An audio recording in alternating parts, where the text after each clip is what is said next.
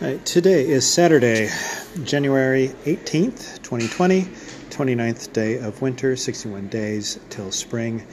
Sun up at 7:48, sundown at 5:56, 10 hours and 8 minutes of sunlight.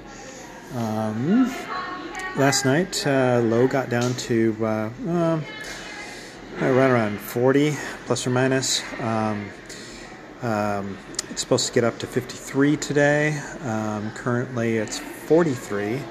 Um, was kind of chilly out on my run down at the Y right now. Um, and uh, um,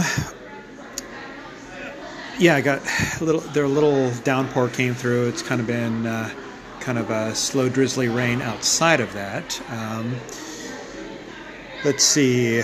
So last night uh, kind of in the middle of doing the uh, entry yesterday, um, I kind of made the decision to do the separation. So uh, after I got home from work, uh, uh, kind of got settled in a little bit, um, made sure that we didn't have anything uh, pressing in the morning um, as the final decision maker.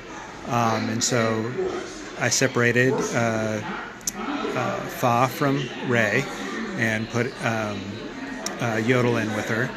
Um, heard a lot of banging around and jumping around. Um, Fa's a bit of a jumper, so um, I, I, didn't close her in with uh, with uh, Yodel into the, uh, the the dog cage, though they, they would, would fit just fine. Um, I didn't think that that was necessary at that point, but uh, I'm thinking probably if uh, Fa wanted to, she could probably jump, at least jump into the um, area where Ray is, um, if she figures it out. Um, which I figure she will do fairly quick. So I probably, now that I'm thinking about it, probably next time I'll close them into the uh, dog cage. Um, it's supposed to be cold over the next few uh, nights, so I'm not going to do any separation um, until it gets back into the uh, high 30s um, as uh, projected low. Um, but uh, I'm going to be trying to, anyway, so did the separation. Um, uh, let's see. Oh, last night got home. When I got home, I also tested out the seal and the milker. Still, there was a little bit of a leak, so I kind of found where that was and uh, uh, put a little extra in there this morning. Uh, washed everything up. Seems to seem to be holding. There, there's a little slow uh, reduction in pressure. Well, I suppose negative pressure is the proper term.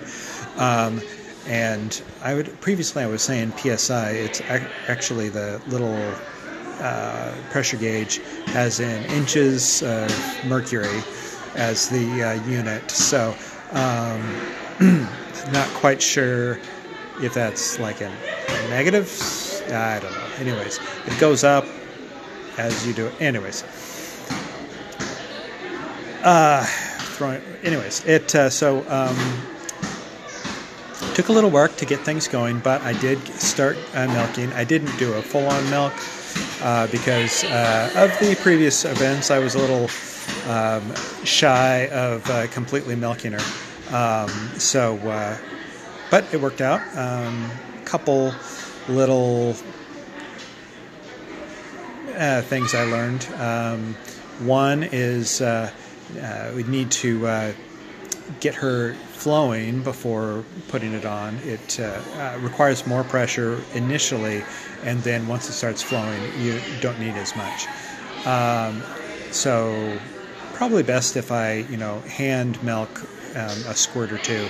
Uh, and then go for it. Um, unfortunately, uh, she is very difficult to milk, so that squirt or two is going to be tough. Um, let's see. Um, and, uh, uh, well, yeah, we'll go with that for now. Um, that's pretty much it so far. Um, yeah, I'll uh, try things out tomorrow and uh, see if, uh, um, or, or, even this afternoon, to see if uh, I can uh, get some milk off of her